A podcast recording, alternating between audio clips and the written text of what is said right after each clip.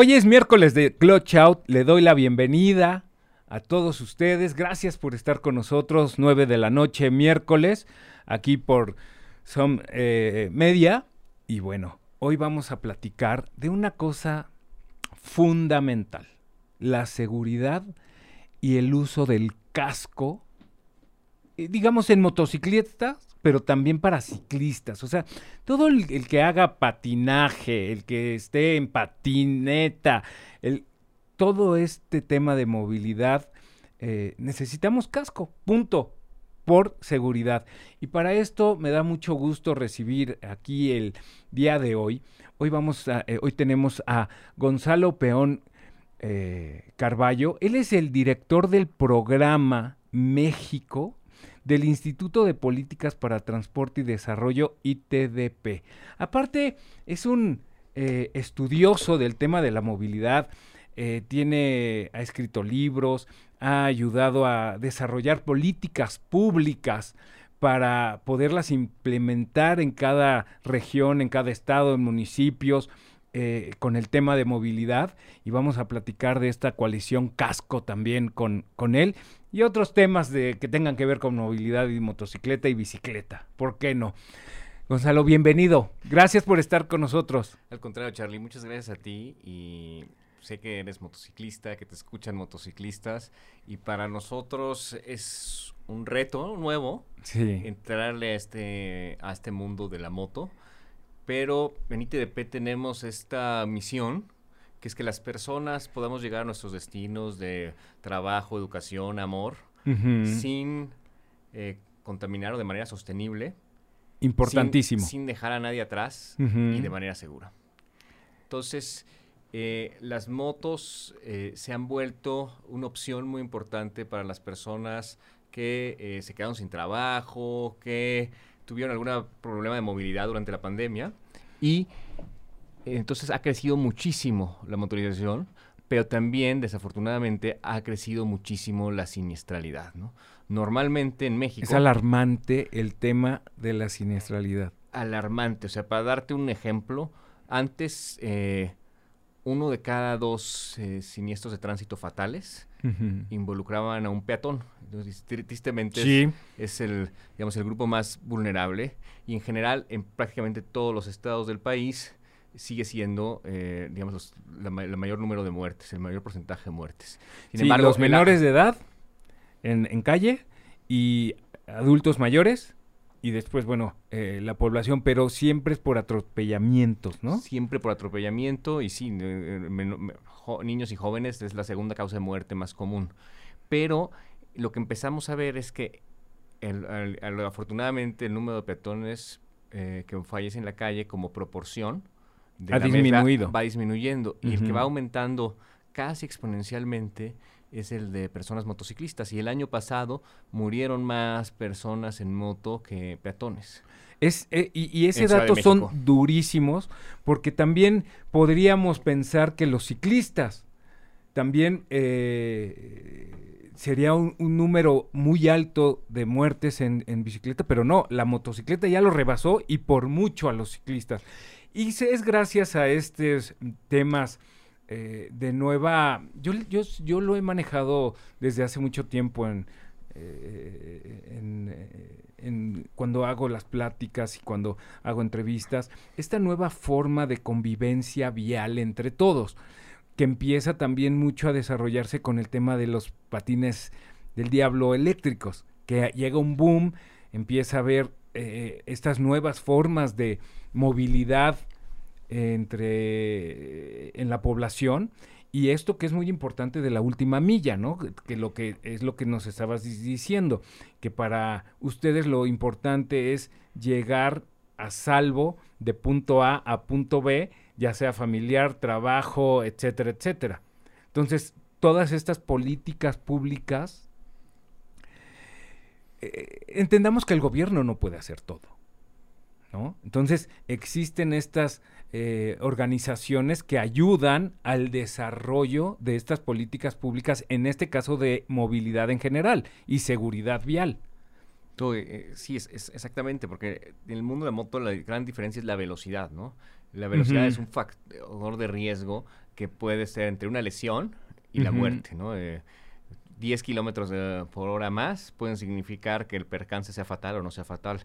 Entonces, eso sucede mucho en, la parte de las motos y el gobierno pues realmente no tiene todas las capacidades para cambiarlo y no lo digo solamente por el gobierno mexicano, esto es una situación que está pasando en el mundo y eh, tiene mucho que ver con factores sociales, factores económicos, factores ambientales, ¿no? De desarrollo, ¿no? En, general. Sí. entonces pensamos, y, también yo creo que en cualquier país o cualquier economía de mercado, ¿no? Eh, y no estoy diciendo si es capitalismo o socialismo, porque China es un socialismo de mercado, ¿no? Porque pues, tienen empresas, tienen, producen un chingo, ¿no? Eh, cualquier país así, las soluciones tienen que verse en distintos aspectos. Entonces, lo que plantea la coalición del casco son acciones y metas específicas por sector, sector privado, sector público y sociedad civil. Es que todos tenemos que involucrarnos. No, hay, no, no podemos dejarle únicamente a la industria del motociclismo o todo a la, al gobierno o todo a los eh, usuarios. Exactamente. Entonces, por ejemplo, ¿qué es lo que pensamos que puede o que tendría que hacer la autoridad? pues fortalecer el marco normativo y su aplicación. O sea, no... con, eso avanzaríamos muchísimo.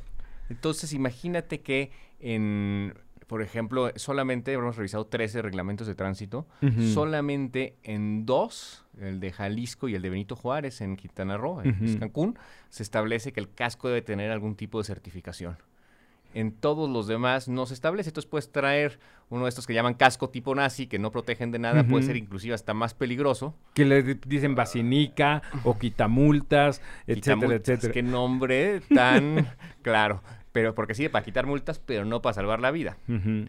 Entonces, tenemos que, reformar los reglamentos de tránsito y poner la obligatoriedad. Afortunadamente eso ya quedó en la Ley General de Movilidad y Seguridad Vial. Qué bueno que ya se aprobó después de tanto tiempo. Entonces vamos a ver cuánto tiempo se tarda en bajar a Ese es otro tema, claro. Porque se tienen que actualizar. A ver, hace algún tiempo en la Ciudad de México, pues ni siquiera aparecía el tema de motocicleta en el reglamento por ejemplo, Jalisco es un estado que va a la vanguardia en el tema de movilidad. Han avanzado muchísimo en el tema del reglamento, en ser pioneros, en implementar muchas cosas en cuestión de movilidad y todo radica en el tema de bajar los índices de siniestralidad y de muertes en vía pública. Sí, y tienen todos muchos retos, por ejemplo, en Zapotlanejo, es uno de los municipios, quizá el municipio más rural de la zona metropolitana de Guadalajara, hicimos, estamos haciendo un estudio muy grande del uso del casco, eh, no solamente estudios observacionales de 16 horas al día, es decir, eh, pues está dos terceras partes del día puestas las cámaras y luego las personas lo cuestan, tenemos... Eh, más de 300 mil registros de observaciones. Y en Zapotlanejo hemos encontrado que el 45% de las personas en fin de semana no trae, no trae casco, Y el 40% eh, entre semana. Y es, de los, es el municipio con más eh, tasa de motorización de moto eh, prácticamente del país. Entonces, también es algo interesante que estamos haciendo esta línea de base para cambiar las cosas. Pero hablar de Zapotlanejo también es hablar de inequidad social y de ingreso. Entonces, en Zapotlanejo, como en muchas otras zonas, no están bien conectadas con las oportunidades que da la ciudad. Entonces, la moto permite a, una familia sostenerse, permite llegar al trabajo o ser el propio trabajo. Pero, entonces ahí es donde pasamos al siguiente sector, que es el sector privado. Entonces, lo que estamos diciendo es que el sector privado puede generar un mercado de cascos asequibles certificados. ¿Qué pasa? Hicimos una investigación de mercado de los cascos disponibles en México. Eh, los cascos de las mejores marcas eh, eh, cuestan alrededor de 3.500 pesos en promedio. en promedio, sí. los cascos certificados más baratos que encontramos cuestan como 2.000 pesos. La fundación de la FIA con la familia de Michael Schumacher diseñaron un casco que puede llegar a costar alrededor de 20 dólares, 400 pesos con la certificación 2205 de la ONU. No encontramos ningún casco certificado a ese precio. Pero también deteníamos a los motociclistas y les preguntábamos si sabían la marca de su casco y cuánto habían pagado con él. Más del 20% no sabía la marca de su casco, quién sabe quién, cómo lo adquirió. Y estas personas habían pagado eh, por su casco 600 eh, pesos máximo. y el casco certificado más barato encontramos, pues cuesta tres veces eso. claro. Entonces, vemos ahí una también una importante acción de la iniciativa privada, ya sea importando cascos o produciendo cascos certificados de bajo costo. Bueno, en México se aprobó la NOM de cascos en el 2018, cuando ya se venía solicitando desde antes que hubiera una NOM mexicana para el tema de casco y poder desarrollar los cascos. Y, y de lo que platicas es escandaloso lo que pasa. Aquí nos estás platicando lo que pasa en Jalisco, en un municipio de Jalisco. Yo, yo fui el fin de, no, es cierto, ni fin de, sí, el domingo a Texcoco. Entonces, por X o Y, al, al llegar me equivoqué y me metí al centro. Me quedé impactado la cantidad de motocicletas que hay eh, eh, mototaxis. Y tus números que me, que me estás platicando, con lo que yo vi, te voy a pasar mi observación. Estuvimos en el centro por ahí una hora. Salían de repente motocicletas, venían tres personas en una motocicleta y ninguno, absolutamente ninguno, usaba casco. Vimos uno, ya que nos íbamos, uno, una persona con casco, pero su acompañante no traía casco. ¿Uno del total? Uno del total. Y estamos de la Ciudad de México a Texcoco es una hora. Ese es el reflejo de todas las zonas conurbadas. Es escandaloso y es peligrosísimo lo que yo vi, o sea, este incremento de la motocicleta que está utilizando, como bien lo indicas, las personas para trabajar, para llegar a, a, ver a su familia, para trabajar, etcétera, etcétera, etcétera, es, no daba crédito de lo que vi. Dije, no, no puede ser. Entonces, imagínate lo que ustedes tienen. Sí, es un tema realmente muy fuerte por los números y porque no, inclusive si usas casco, no todos los cascos son iguales. Hay algunos análisis que se han hecho, por ejemplo, en California y otros sitios donde se ha reconstruido, de hecho, una especie como de análisis forense de los siniestros, y se ha encontrado eh, que puede ser más peligroso usar un casco no certificado claro. que usar eh, un eh, que no usar casco. O sea que además de esos números, los que viste, a lo mejor el que viste tal vez traía el tipo basinica y entonces tal vez hasta no, peor. traía un casco cerrado, ¿eh? Ah, Eso sí, casi casi lo paro, le aplaudo y le entrego un reconocimiento. Pero a ver, la chamba que se tiene es enorme, porque es una chamba de concientización. De la seguridad para él, sus seres queridos, porque, a ver, en una moto se va el esposo, el niño y la mamá. Eso es lo que vemos. Y ya entre cuates, pues van tres cuates en la moto y ninguno lleva casco. Y esta creencia de que porque yo estoy a lo mejor en cierta comunidad pequeña, me da esa libertad de que, ay, nada más voy a ir a tres cuadras, nada más voy a ir de aquí a allá. Y, y, no usar casco. Ya, no, ya de usar guantes, chamarra.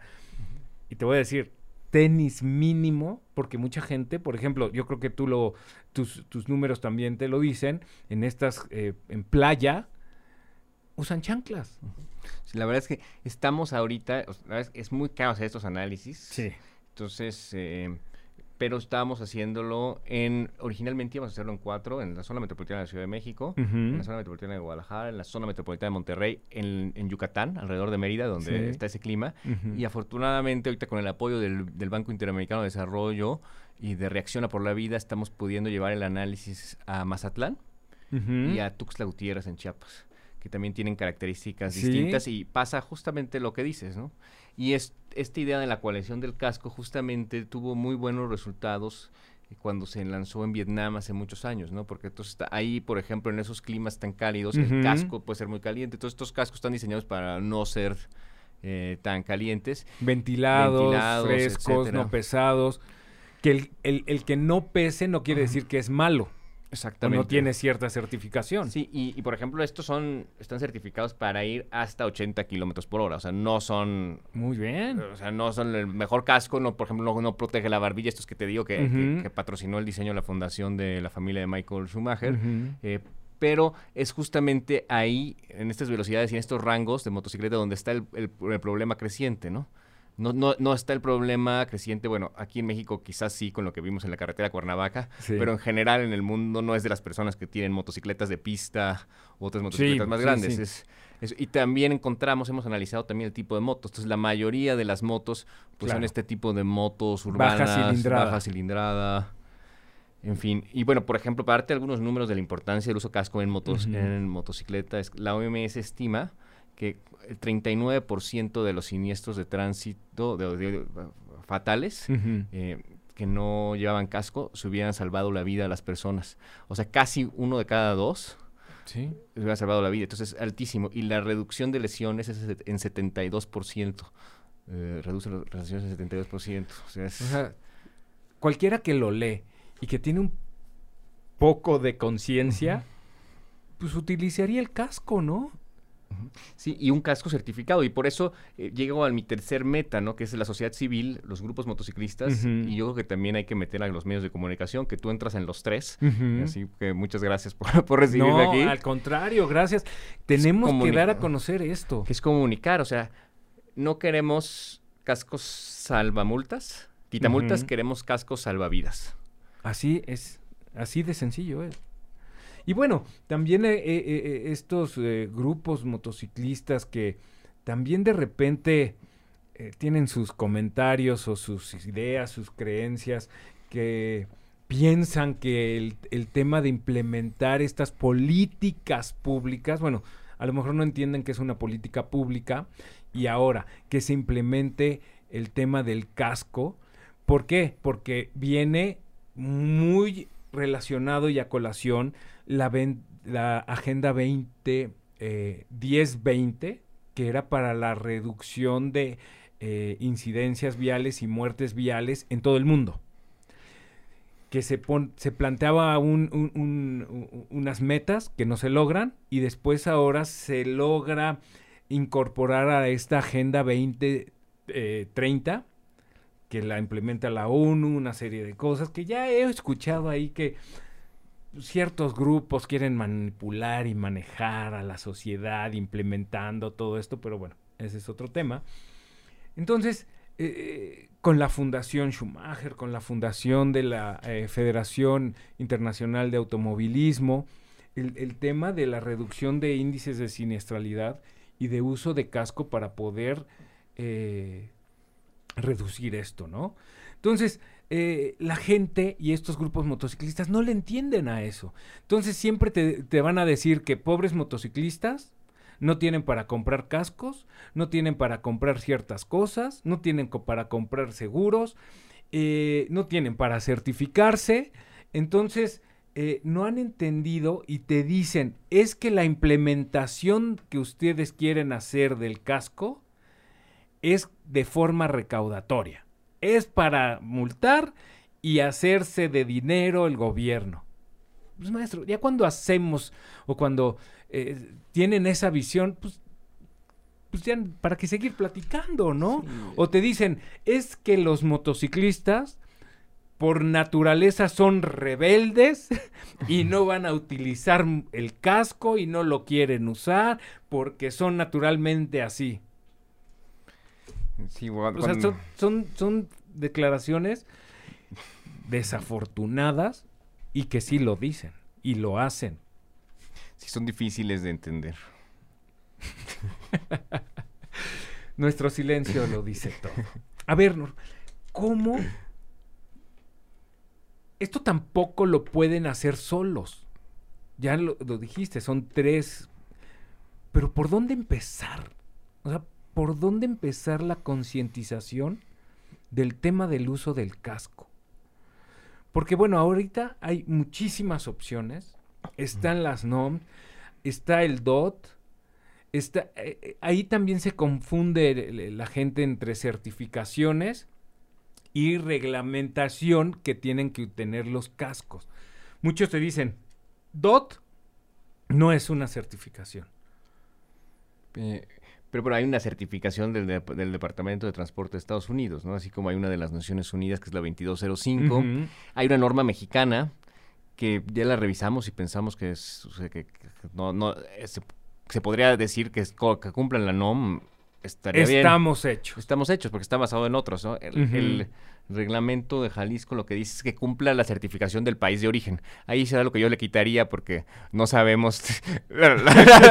sí, no sé si se hizo en Sri Lanka, yo no conozco, a lo mejor está súper bien. A, lo, a lo mejor no tiene, ¿no? Así pues ya nada más ponle esto. Sí, hay, hay, algunas cositas ahí que se claro. de. Sí, sí, sí. De homologar, ¿no?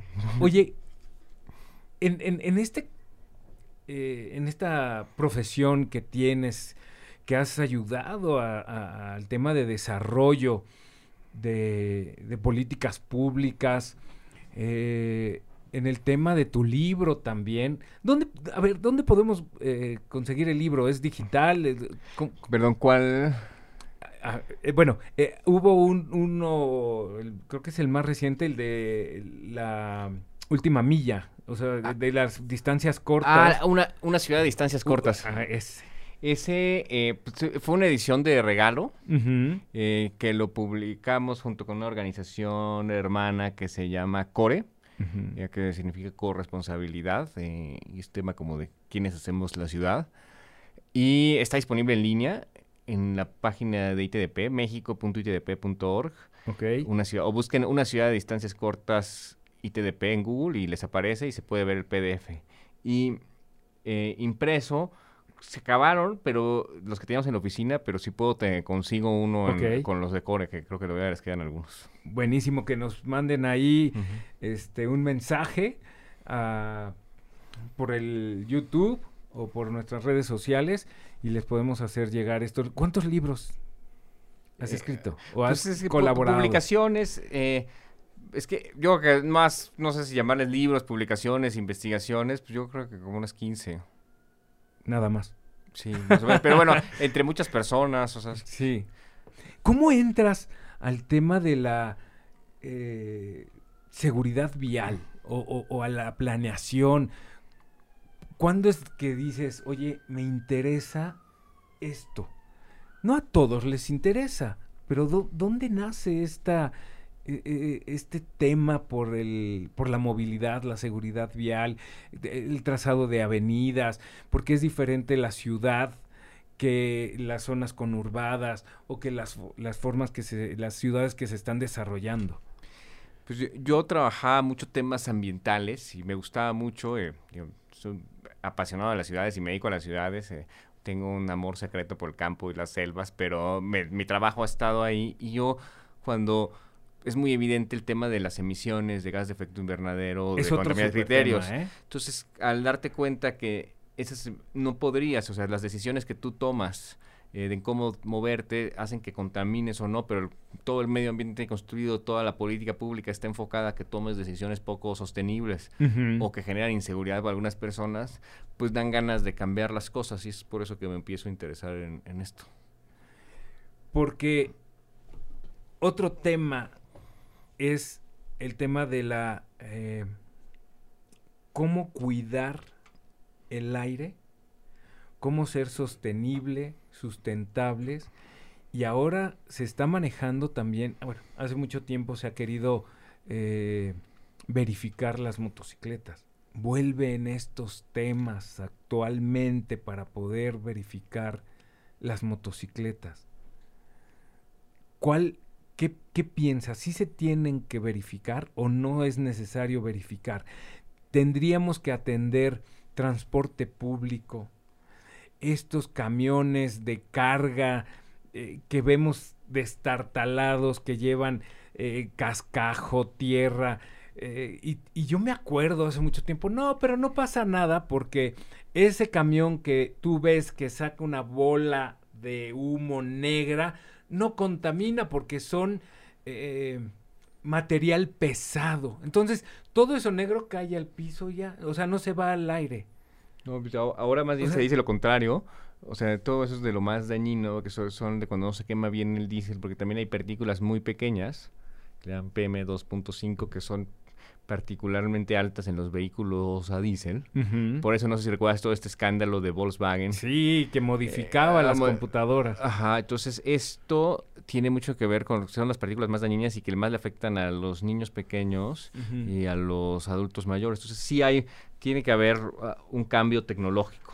Y este cambio tecnológico se puede hacer de muchas maneras. Eh, una de ellas es con ese tipo de digamos, eh, certificaciones eh, de las emisiones, que pues por eso hay que verificar o no. Eh, normalmente, si tienes una capacidad limitada, que suele ser el tema de los gobiernos, pues hay la regla del 80-20, ¿no? El, 20% que te produce la mayor parte de las emisiones o en las empresas es de las ganancias, ¿no? Entonces, probablemente generaría más mayor resultados de manera más sencilla enfocarte en menos vehículos más contaminantes. Eso no significa que, no tengamos que promover un cambio tecnológico en las, en las motocicletas, pero el reparto de emisiones todavía es mucho menor y hay muchos otros sectores que se pueden atender con resultados más rápidos. ¿no? Eh, eh, por ejemplo, si tú, las personas tienen unas motocicletas, voy a decir marcas, Ducati, que tienen una certificación desde Europa para bajas emisiones, etcétera, etcétera, etcétera, esas motocicletas no tendrían que tener problema en México porque están certificadas desde Europa.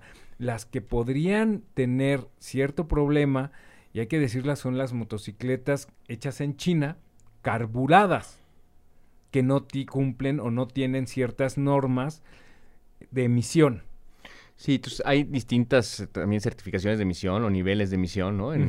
Hay algunos en, Estados Unidos que en este caso no son DOT, sino son EPA, que es el Environmental Protection Agency, que no me acuerdo ahorita de los números, pero las... El estado de California es el más avanzado en esos temas, ¿no? Por mucho. Y en Europa es eh, Euro, Euro 5, Euro, 4, Tal, tal, pero bueno, los Euro 6 prácticamente limitan en más del 90, o sea, bueno, prácticamente limitan en más del 90% las, las PM2.5, que son las partículas menores a 2.5 micrómetros. Que tener cuidado. Esas son las mejores, los Euro 6. No sé si hay en el, probablemente en una Ducatis Euro 6, eh, no sé las, los grados de certificación de, las motocicletas. Sé que es por el tamaño y los tipos de filtros que lleva, es mucho más difícil eh, generar un, motor a combustión. Eh, con, ese, con ese nivel de emisiones en una moto que en un vehículo. Pero también los buses, por ejemplo, de las flotas que compraron para RTP en el gobierno, primero compró unos Euro 5 que eran buenos, pero no eran tan buenos en el, PM2.5. Pero ya los nuevos ya son Euro 6, que es casi como un eléctrico en PM2.5. Ahora. En motos no lo sé, o sea, la verdad es que es muy pequeño. Hablamos de Euro 4, Euro 5, Euro 6, eh, pero ahí también va ligado el tema de la gasolina, la calidad de la gasolina. Y creo que lo podemos ver aquí, por ejemplo, en los en el Metrobús, utiliza un tipo de gasolina para no contaminar. Pero de repente ya vemos estos eh, Metrobús que van sacando humo negro. Pero ahí es el tema de la gasolina en México. Usaban un diésel especial que antes creo que cuando empezó el Metrobús lo tenían que traer de la frontera, una cosa así bastante complicada porque no estaba desarrollado el mercado. Entonces, sí necesitamos este diésel ultra bajo en azufre y tal, que y te lo están mandando a, las ciudades más grandes de México, y tendría que ser esa la nueva, lo normal, pues. Claro, homologar las gasolinas con todo este tipo de, reglamentaciones para bajar emisiones. Sí. ¿No? Oye, eh, ya nos queda poco tiempo. Podemos platicar mucho tiempo del tema de, de seguridad vial, de motocicletas, bicicletas. Eh, movilidad en general. ¿Qué tenemos que hacer para lograr el uso del casco? ¿Qué pasos siguen?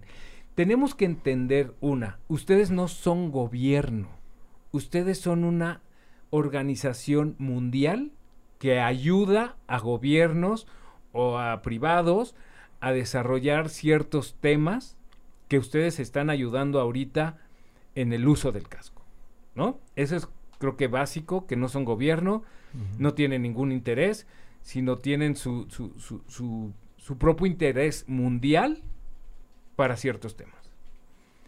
¿qué tenemos que hacer? ¿Cómo nos podemos sumar? ¿Qué es lo que sigue de esta coalición casco?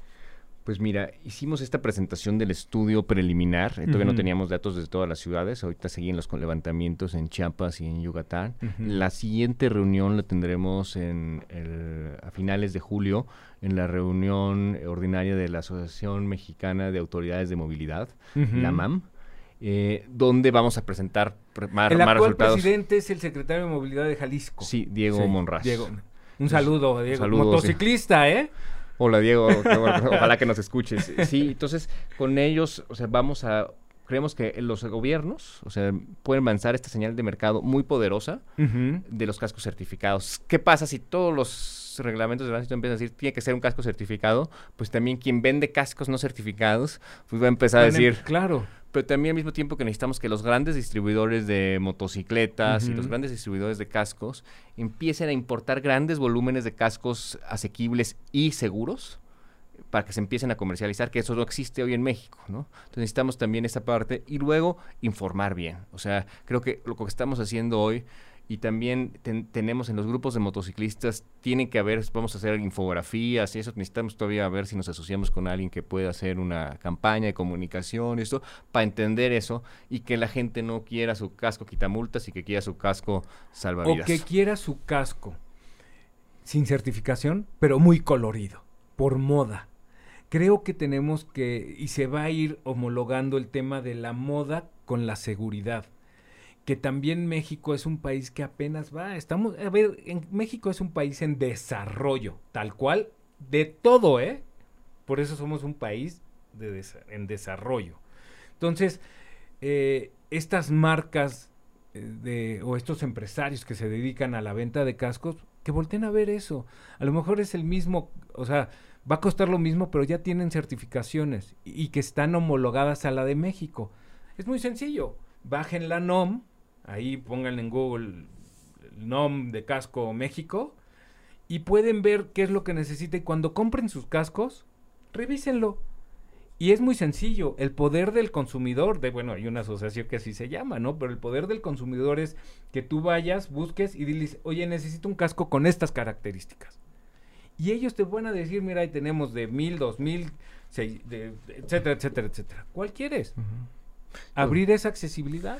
Amazon, Mercado Libre, todos los que los venden online, tendría que decir, porque sí a veces hay que buscarle tantito si está certificado o no. Se tendría que ser lo primero que diga. Certificado bajo esta norma. O tiene DOT, o tiene... Eh, no. las europeas, las inglesas, la, etcétera, ¿no?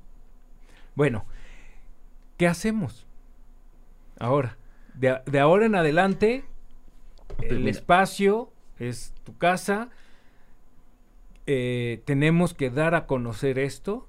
Bueno, de entrada que los que nos están escuchando y, viendo en YouTube o en Spotify, que repliquen este podcast para que más gente se entere, ¿no? Por que también sean agentes de cambio, eh, eh, en dándole nada más compartir para que la gente se entere, ¿no? Te lo agradecería muchísimo y cuando completemos el estudio de línea base, invítame.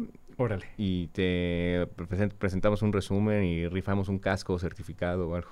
Oye, estos cascos que desarrollaron con la Fundación Schumacher y con la Federación, ¿se van a vender? O sea, ¿están en desarrollo?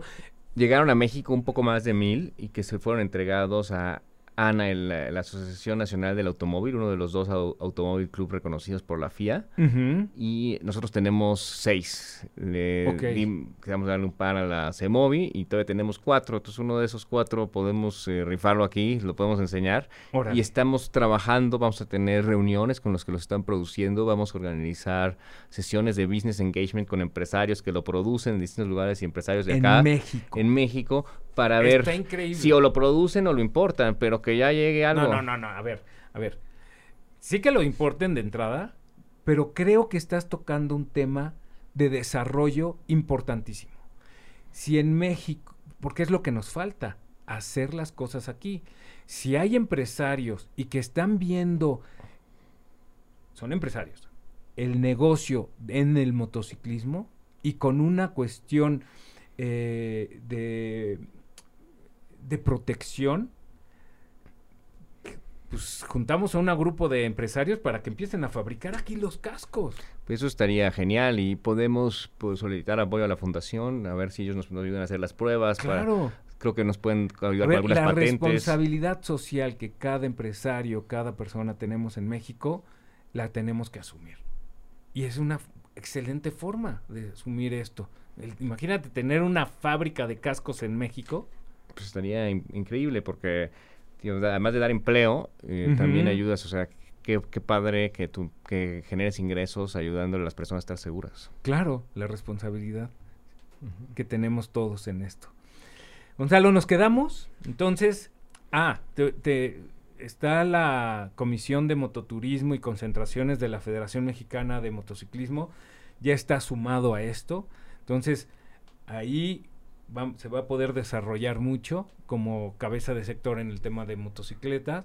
Se está sumando a, esta eh, propuesta con ustedes y vamos a hacer muchas cosas. Están los micrófonos abiertos para poder seguir platicando con eso y nos quedamos con la rifa del casco. Vamos a, ver cómo que sigan que, que, sigan las redes, las tuyas. Eh, ¿Cuáles son las redes sociales de él? Es eh, Sí, porque hay mundial, está la internacional, está en diferentes partes. Qué pena que no me lo sé. Eh, ahorita te lo digo. ¿No? Entonces, poder generar. ITDP, arroba ITDPMX, es la ITDP. La mía es arroba el peón urbano. Ok. Y a la coalición todavía no le hemos asignado un una red específica. Eh, probablemente sea algo que tenemos que pensar y tal vez sí convenga, no lo sé. Entonces también Clutch Out MX en Instagram y eh, Charlie Patino MX y que estén pendientes. Vamos a estar, vamos a subir fotos del casco y vamos a, pensar en una forma de poderlo eh, rifar, regalar. Eh, no regalar. vamos a, a, pensar una dinámica. A lo mejor el, la persona que más comparta el tema del uso del casco. Me encanta la idea. ¿No? Generar esto y decir, a ver, yo retuiteé mil veces. Ay, pues, padrísimo, ¿no? No, yo 900, yo... Pero para generar esa eh, eh, conciencia de utilizar el casco. ¿Sale? Creo que es súper buena idea. Muy bien. Gonzalo, gracias. Es tu casa. Al contrario, muchas gracias a ti, ¿Eh? Amigos, nos escuchamos el siguiente miércoles en Clutch Out. Y recuerden, usen casco. Nos vemos.